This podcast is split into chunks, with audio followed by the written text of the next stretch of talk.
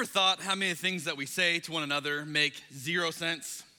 I think about this often. I like words. Uh, we say things from time to time, and I don't know if anyone's ever thought, you know what, this, this actually doesn't say what you're thinking it says. Like, for example, um, you know, someone will say something like, I could care less about that.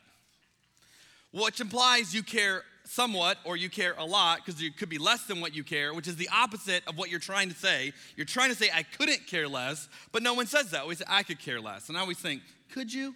Could you care less? or like when, when uh, you're looking for something, it's lost, and then you find it, and someone, someone sweet always says, well, it's always the last place you check.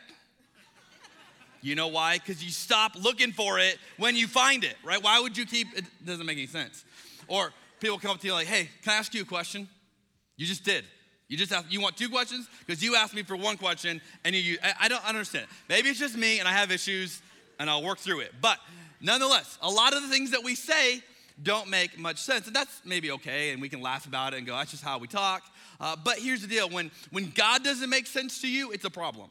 When you look at God, you look at Jesus, you're like, I don't see it. I don't know what he's like. I don't really understand it. Or you read the Bible and it doesn't make sense. Uh, that, that's a problem. And so we're in this series called Pixelated. We're looking at God. We're going, how do we better see Jesus? How do we better understand him? And so we've been looking at Old Testament stories and stories that you may read and go, I'm not sure what to do with that. And, and then we're actually showing how Jesus used these stories and, and how they help us to make sense out of who he is. And, and that's where we've been. And, and you go, well, why are you doing that? Well, because that's how Jesus read the Old Testament. And we get this in John chapter 5, verse 39 and 40. And this has been the, the theme passage of this series. Jesus says, You study the scriptures diligently because you think that in them you have eternal life. But these are the very scriptures that testify about me, yet you refuse to come to me to have life. A bold claim we've been looking at each week. Basically, two things. Number one, that all scripture points to him, which is a, different way to read it for a lot of us. And number two, that you're not going to find your life in the Bible. You're going to find your life in the person the Bible points to, which is Jesus. And so we're going to Jesus, using the Bible to point us to Jesus and walk away with, with a better view of him than hopefully we had before. And so if you've got your journals, we're going to be in week three. I encourage you to get those out. And, and again, the reason we do these journals is uh, each week of the series, you'll see a spot for notes. We want to encourage you to bring your journals with you every week. Write down your notes, and that this is something you could reference that you keep. And you can go back and go, hey, what was I learning there? What was God teaching me during that season or during that series? Now, if you've got your Bibles, hopefully you do. I'm going to ask a lot of you today. I'm going to ask you to turn to two passages. I normally only do one, and I, I understand if you're like, whoa, whoa, that's not the agreement. But I'm going to ask, if you would, Exodus 12 and Luke 22. Uh, so you got Old Testament, New Testament. I want to show you a passage in each of these. If that's just absurd to you, you're like, there's no way, then just pick Exodus 12. We'll start there. Maybe you'll get a second wind and you'll get to Luke 22 with us as we go. Uh, if you got a physical Bible, just get your spot, you know, in, each and put a, a, pen or a bookmark in each and you'll be ready. If you got a Bible app on a, a phone or device, uh, it's pretty easy to scroll. So I encourage you, get your spot there. I want you to read this for yourself. Today we're looking at a story in Exodus 12 uh, that's known as the Passover. Uh, this is where, uh, where ex, in Exodus you have Moses and you have Pharaoh. And they're kind of battling it out over the, the Israelites, over the Lord's people. Now let me give you a little bit of setup to this story because you may not be familiar with what was going on at the time. So the Israelites are living within Egypt, but they're not Egyptians. They're not welcomed in as, as citizens of Egypt. They're, they're treated as slaves. And yet there's a lot of them there. And, and you can get to how, how, how they get there? Well, that's the story of Joseph. If you're in Genesis, Joseph gets over there and then he's blessed by God and his descendants are blessed. And so you have a lot of Israelites. Uh, and, and so Pharaoh realizes he's got a problem because he's treating these Israelites as slaves. He's getting forced labor out of them, but he knows that their numbers are rising to the point where if they were to have an uprising, a rebellion, he'd have a problem. There's so many of them. And so, Pharaoh, who is the most powerful person alive on the planet at this point, he leads an empire, he's the dominant world power. He decides, I've got to solve this problem. And he decides to solve it in one of the most barbaric, sadistic ways possible. And, and so I want to read this for you. And you, you, again, you may have heard this story and you're like, yeah, I'm familiar with it. But I just want us to experience what this story feels like and, and, and try to imagine it from their point of view. Exodus chapter 1, verse 22. Here's the setup for our story today. It says, Then Pharaoh gave this order to all his people Every Hebrew boy, every Israelite boy that is born, you must throw into the Nile, but let every girl live. Imagine this scene. Imagine this is told to you and to your family and to your friends. Hey, if you have a girl, great, she gets to live. If not, you throw that baby into the Nile. And, then all the boys are going to die. I mean, just imagine the emotion, the, the heartbreak of that. And there's nothing you can do about it. And, and again, you know, if we've read this, we're like, yeah, yeah, I'm familiar with it. But, but just imagine being there. Imagine this is your family. Imagine what that feels like. And again, this is Pharaoh's solution to his problem. Hey, I'm gonna take out all these future boys, and I can control the population, and, and you know, and it'll be much more, uh, much easier for me to manage. And this is the way he goes about doing it. Now, I want us to experience the setup for this because uh, you don't really understand the, the Passover until you understand why this was all put into motion. And so I want to show you a cartoon depiction of this. Uh, there's a movie called The Prince of Egypt that I want to show you the way they portray it. Uh, and again, this is a, a kid's cartoon, uh, but just consider what this feels like as you Im- imagine what this might be like. Check this out.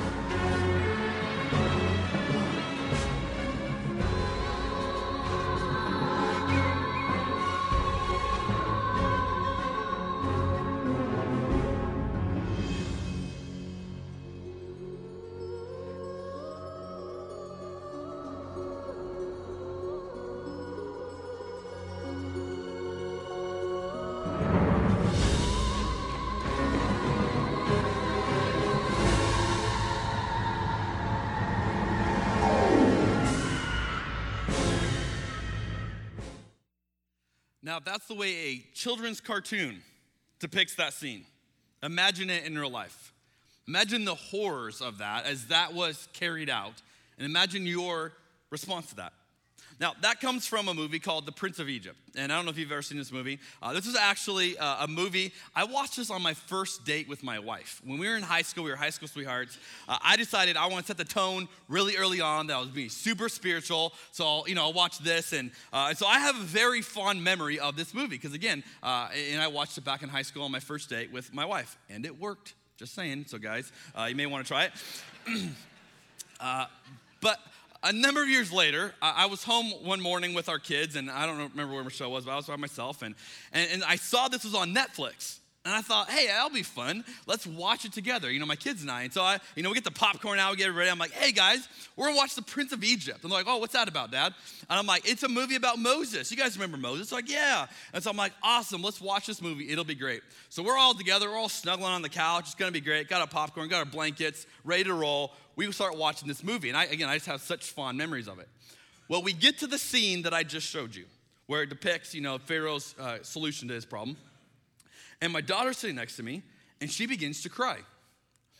But she begins crying not like she's ever cried before. It's like, you know, normally when, when my kids cry, it's that little, you know, kind of selfish cry of someone took my toy. Um, but it's not that kind of a cry. This is like an adult, empathetic cry. And, and she gets louder and louder. And she starts crying in a way I have never seen her cry before. And so I'm looking at her and I, I, am trying to make sense out of what's, what's going on to her. And I, I said, Adeline, what's, what's up? And she says something to me that I'll, I'll, just never forget. And, you know, she's sobbing, and so she's trying to get these words out through tears. She goes, Daddy, what? And she goes, What are they doing to the babies? And I realized for the first time what this looks like from her point of view. See, I have read this story so many times, I have watched this movie so many times, it does not have that effect on me. But here is my little daughter who is experiencing all of the horrors of this scene and is rightly reacting to it, is rightly responding to this scene. And so I'm looking at it I'm going, oh no, I got a problem here. Like this, this is bad. And again, I've never seen her. I mean, she's shaking. She's so overwhelmed by this. I've never seen this happen. And, and, so I'm trying to figure out what do you say in this situation? How do you calm down your daughter, you know, as a dad? And so I say, Adeline, hold on. I said, Moses is gonna make it better. You know, God's gonna use Moses, it's gonna get better. She, okay, dad. You know, and so she's like, oh, I'm like, okay, come on, Moses. Like, I need you to kick this into gear here. So we keep watching, and you know, she's calmed me down a little bit, but she's still, you know, having a hard time breathing. Then she says to me, Daddy, yeah, when does Moses bring the babies back? Oh boy. Uh, yeah, that's not gonna happen. Um, well, honey, um, I am trying to think, of, and then I start fast forwarding, okay, what else is in this movie? And I'm like, oh no, this is not gonna be good. There's more death to come. And so I'm like, you know what, guys, I got an idea. Let's put something else on. So, no joke, I put on Handy Manny because he doesn't kill anyone. And so I thought that was a safer bet. So we switched, and I'm going, I can't even show this to my kids because the scene is too horrific. And, and again, I would suggest that Adeline's reaction is the reaction we should have when we read this story. When we understand the heartbreak of what's going on. And these Israelites begin to cry out to God. They are weeping. God, Pharaoh is literally killing our children. Please do something. And, so he raises up Moses. And Moses is the, the little you know, baby in the basket, if you're understanding that scene. And, and he's looking at, you know, kind of where he came from and he's understanding it.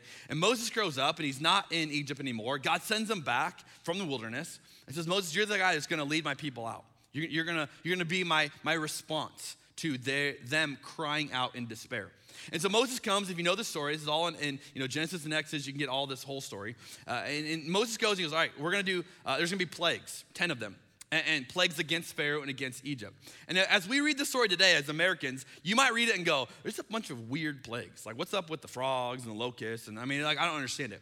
Here's what you have to understand all of those plagues, each one was a defiance to the gods of Egypt.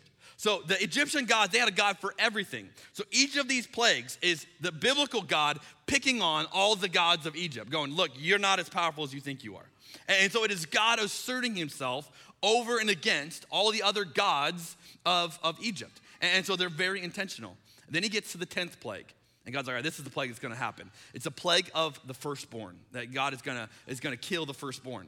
And, and so Moses instructed, hey, you Israelites, for this not to affect you. You have to go kill a, a lamb or, or, you know a sheep or a goat. You have to take that blood, smear over your doorpost, and that way you'll be exempt from it when when this happens. And so that's what they're instructed to do. Now I want to show you, if you're in Exodus 12 uh, with me, I want to show you the way God explains this, and then we're going to process through this story together. Exodus 12, verse 12. This is God speaking. On that same night. I will pass through Egypt and strike down every firstborn of both people and animals, and I will bring judgment on all the gods of Egypt. I am the Lord. The blood will be a sign for you on the houses where you are, and when I see the blood, I will pass over you. That's where we get the idea of Passover. No destructive plague will touch you when I strike Egypt. This is a day you are to commemorate for the generations to come. You shall celebrate it as a festival to the Lord, a lasting ordinance.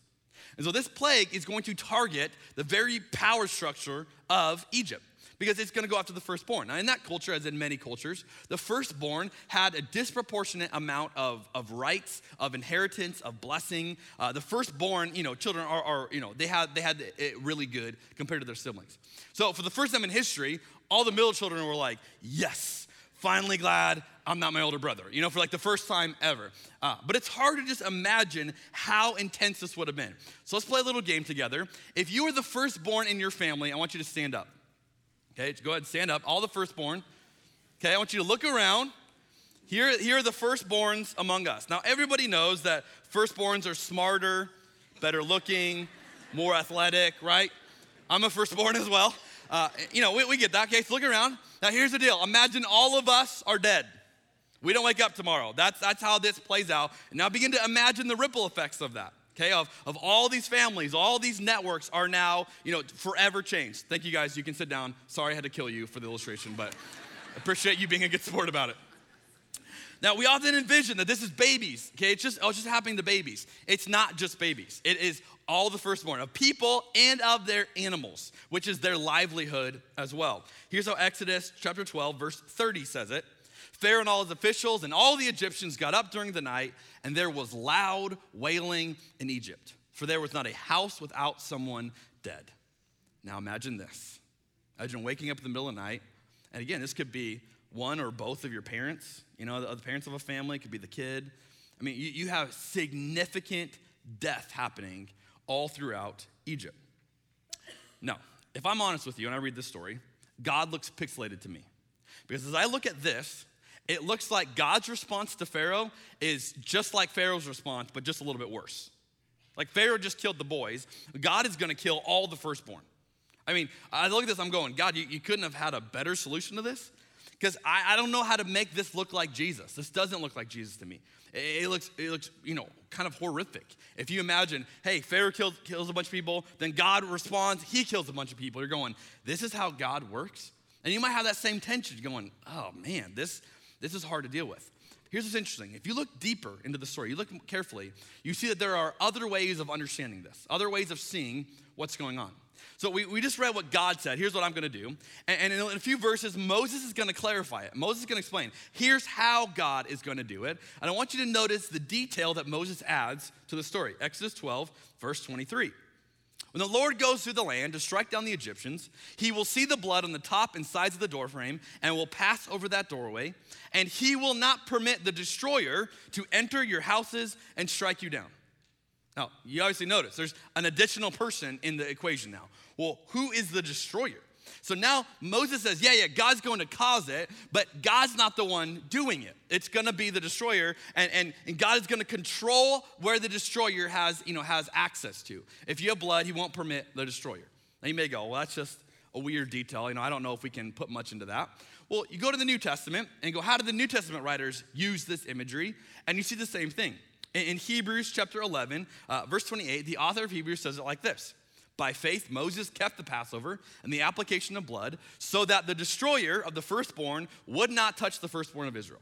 So, again, in the New Testament, as they look back on this story, they don't attribute this to God anymore. They attribute it to the destroyer is doing this. You may be going, well, who on earth is the destroyer? Why, is, you know, why is this being referenced?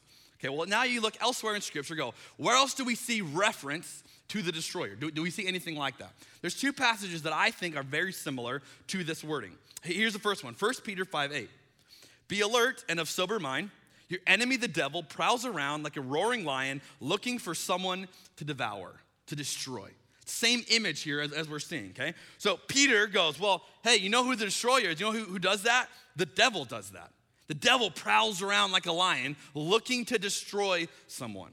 Right? If you go to the book of Revelation, chapter 9 says it like this They had as king over them the angel of the abyss whose name in Hebrew is Abaddon and in Greek is Apollyon, that is destroyer. There literally is a demon named the destroyer. Okay? So again, you start to put this together going, okay, so there's a separate entity that the New Testament writers say represents evil, not God, that, that God is controlling or God is doing something with.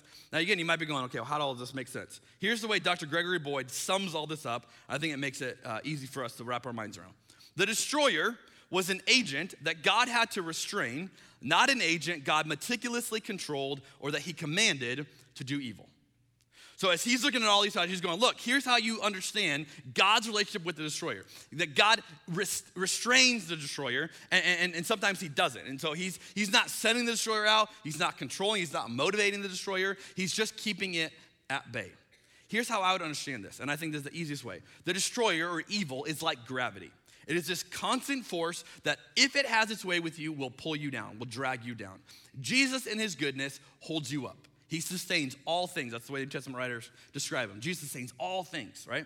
So it is literally as if you are being held in his hands. So every day you don't die, you should thank Jesus because he has withheld you. He has held you up because gravity would try to pull you down. And we don't think to do that. No, I just had another day. No, you should literally be grateful. Hey, thank you for sustaining me another day. Thank you for holding me up against the weight of gravity of evil another day. But the wrath of God is when God removes himself, lets you be, and allows evil to do its work. It's not God causing it or God doing it, it's God removing his goodness from your life. And we've talked about that elsewhere. And so, again, God's wrath upon Egypt is God says, All right, I'm not gonna sustain you anymore, Pharaoh. I'm not gonna withhold you. I'm not gonna keep you. Uh, I'm gonna allow evil to run its course against you. And all of a sudden, the destroyer comes in and he does all this. And so, it's, again, it's a different way of understanding that. But here's the point every person in Egypt that night, regardless of whether you're an Israelite or an Egyptian, would have to answer one question What have you done with the blood? Simple question. What have you done with the blood? Because that is the defining thing as to whether or not this plague affected your house. If you disregarded it, you didn't do anything, then you would have lost all the firstborns in your family. If you decide, hey, I'm gonna kill a sheep or, you know, go and I'm gonna put it above my doorpost, then all of a sudden you would not experience this plague. And so the question simply is, what have you done with the blood? Now, you have this, this salvation uh, you know, aspect uh, represented by blood, and, and this is a, a, bit weird because there's no practical benefits. Oh, there's medicinal purposes. No, it's only because this is what God said to do.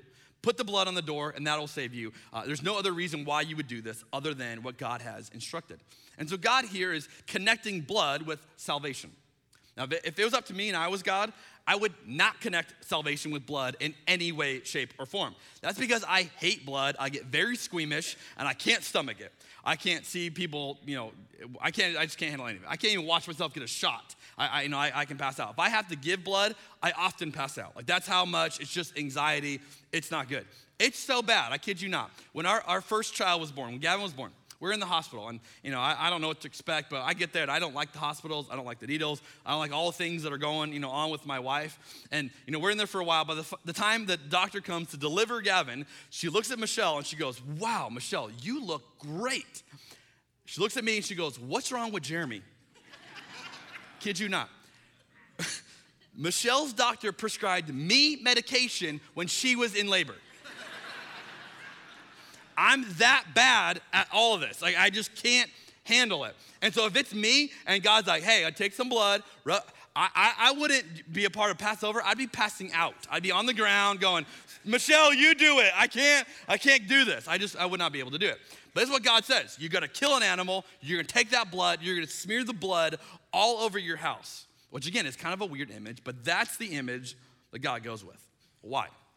There's a huge lesson they would have learned in this that becomes pivotal for the identity of the Israelites from this point on.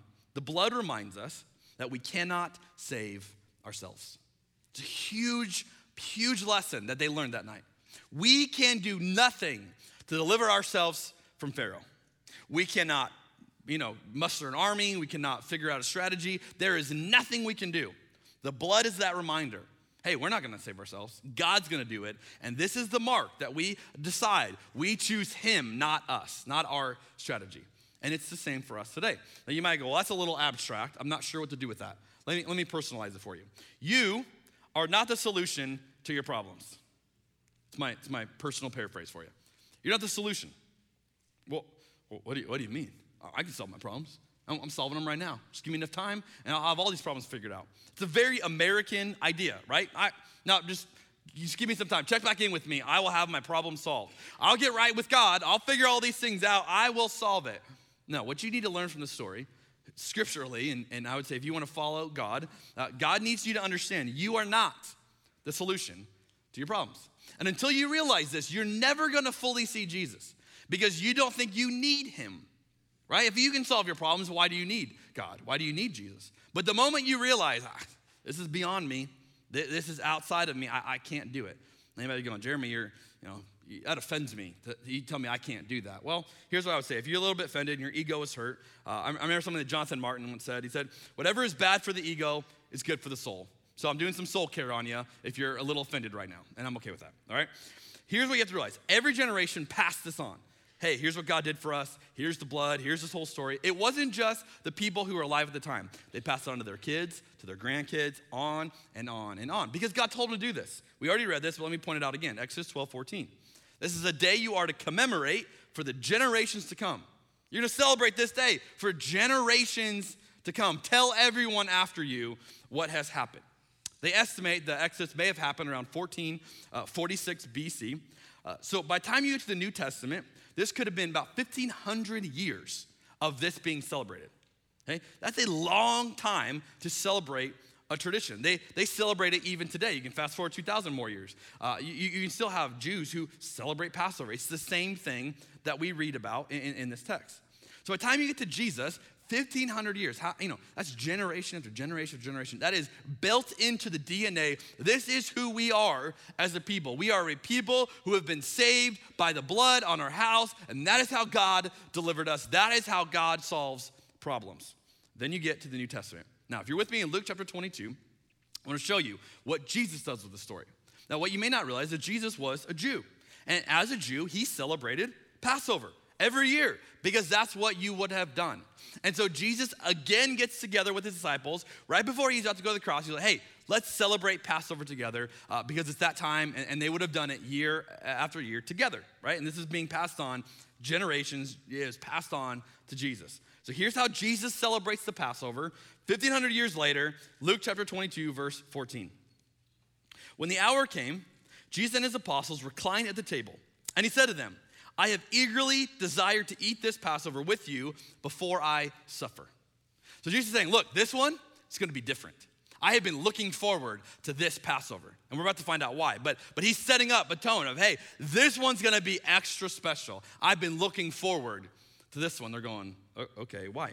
Verse 16, for I tell you, I will not eat it again until it finds fulfillment in the kingdom of God. After taking the cup, he gave thanks and he said, Take this and divide it among you. For I tell you, I will not drink again from the fruit of the vine until the kingdom of God comes. And he took the bread, he gave thanks, and he broke it, and he gave it to them, saying this This is my body given for you. Do this in remembrance of me.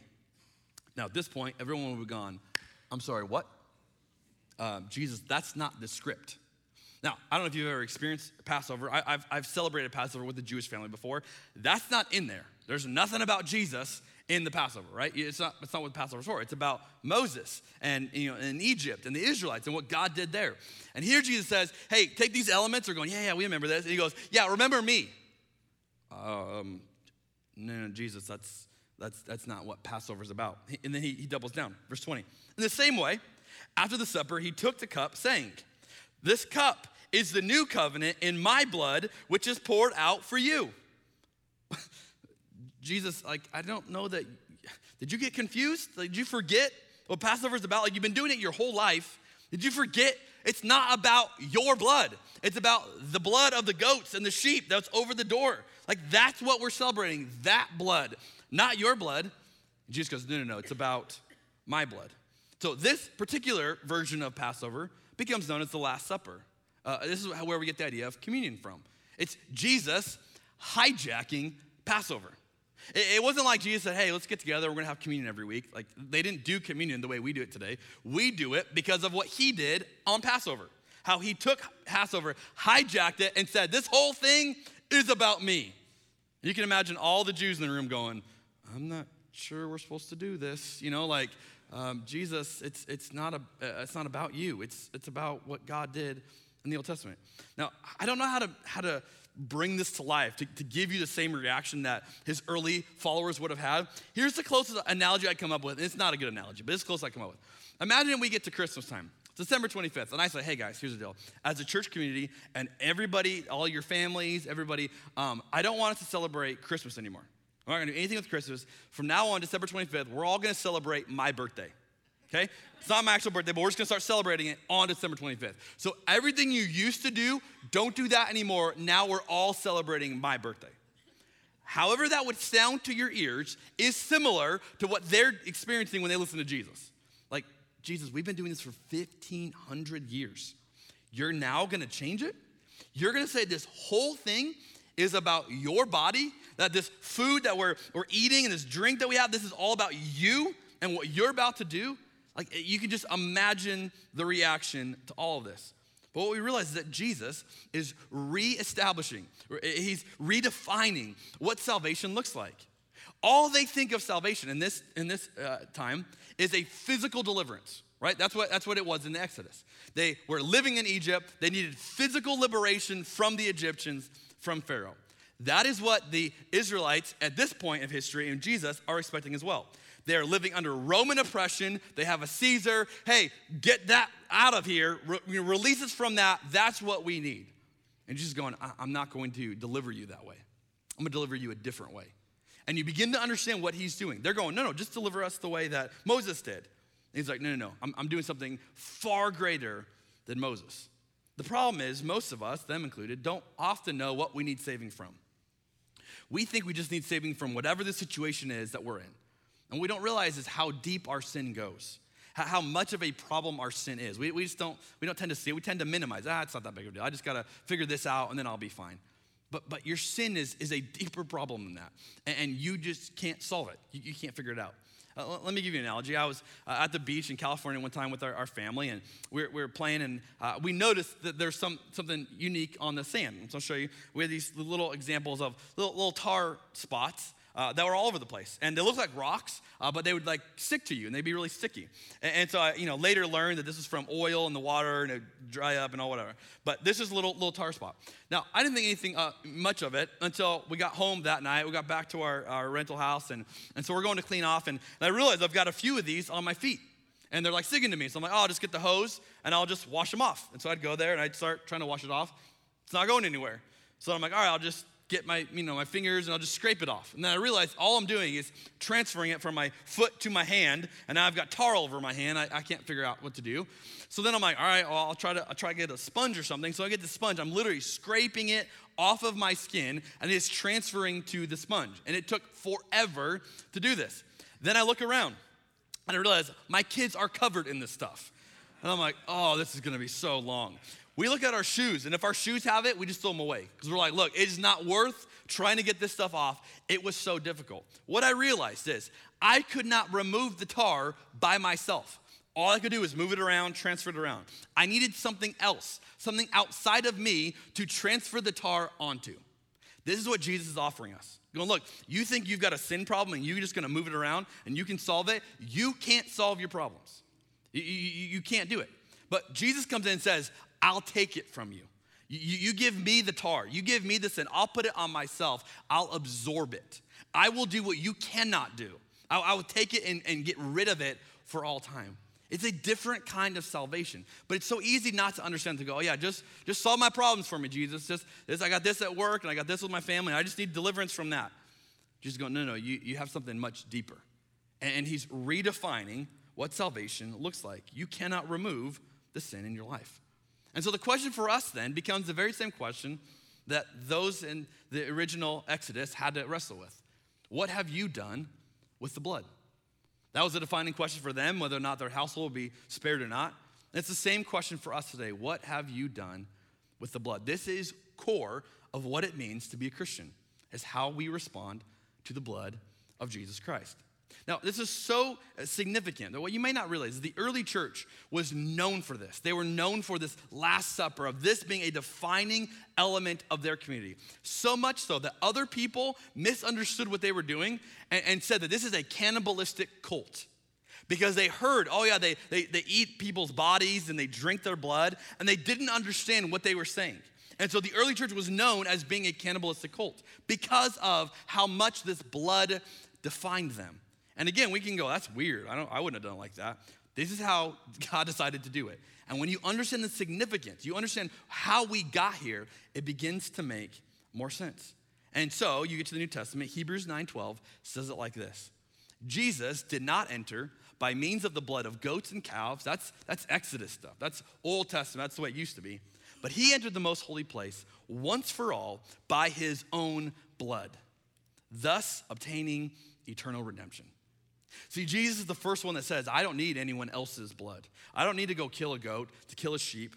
I have my own blood that will be poured out for everyone. And it is this blood that defines us today. It is this blood that marks whether or not you can call yourself a Christian. You want to live by, the, by what it really means? It is to be a person marked by the blood. That that blood is what's over your house. That blood is what defines you. Not you solving your problems, you figuring everything out, going, I am relying on Him, on what He has done for me at the cross. This is a daily refocusing that we cannot save ourselves, that we need someone else to do it. And so, what we're going to do now, I'm going to close this in prayer. And then together, we're going to celebrate communion. We're going to do what Jesus did.